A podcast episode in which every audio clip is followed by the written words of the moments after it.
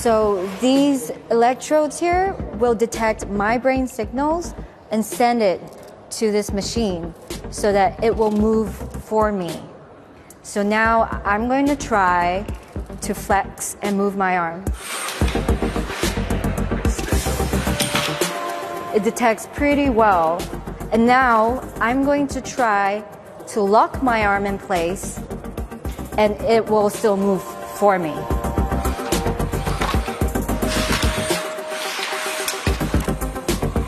See that? It's pretty cool. But I do wonder um, does this kind of, is this safe? Does this go out of control sometimes? No? Awesome. Electrodes translate Cassandra's brain signals into a command for the exoskeleton. Her brain sends the command move to the muscles via the spine.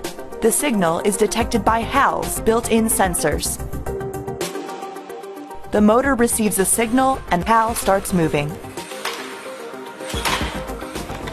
This is more difficult for patients with paraplegia because the nerve connections are disrupted.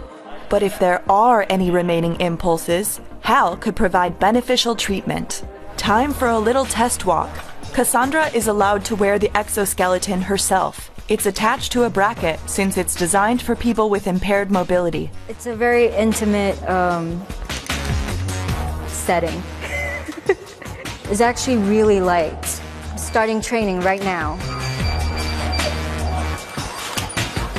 Okay. I feel a little bit mechanic with my movement. But I think it's just getting used to the machine because now I feel a little more comfortable in it.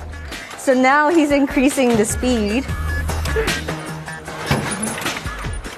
The monitor displays Cassandra and her nerve signals as a waveform.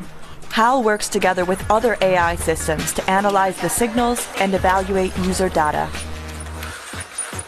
So, how do paralyzed people actually learn to walk again with HAL?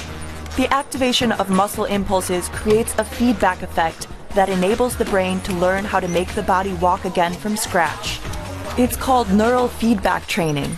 It only works for about 20 to 30% of paraplegic patients, but the results are still impressive. So, with other exoskeletons, the movements are pre programmed. So, patients wearing the suit will have to rely on it permanently. However, with HAL, it teaches you how to walk again, basically making the connections from your brain to your broken synapses. So basically, these patients, they go through the, these trainings, and at the end of the training, they're able to walk again without the technology, without the suit.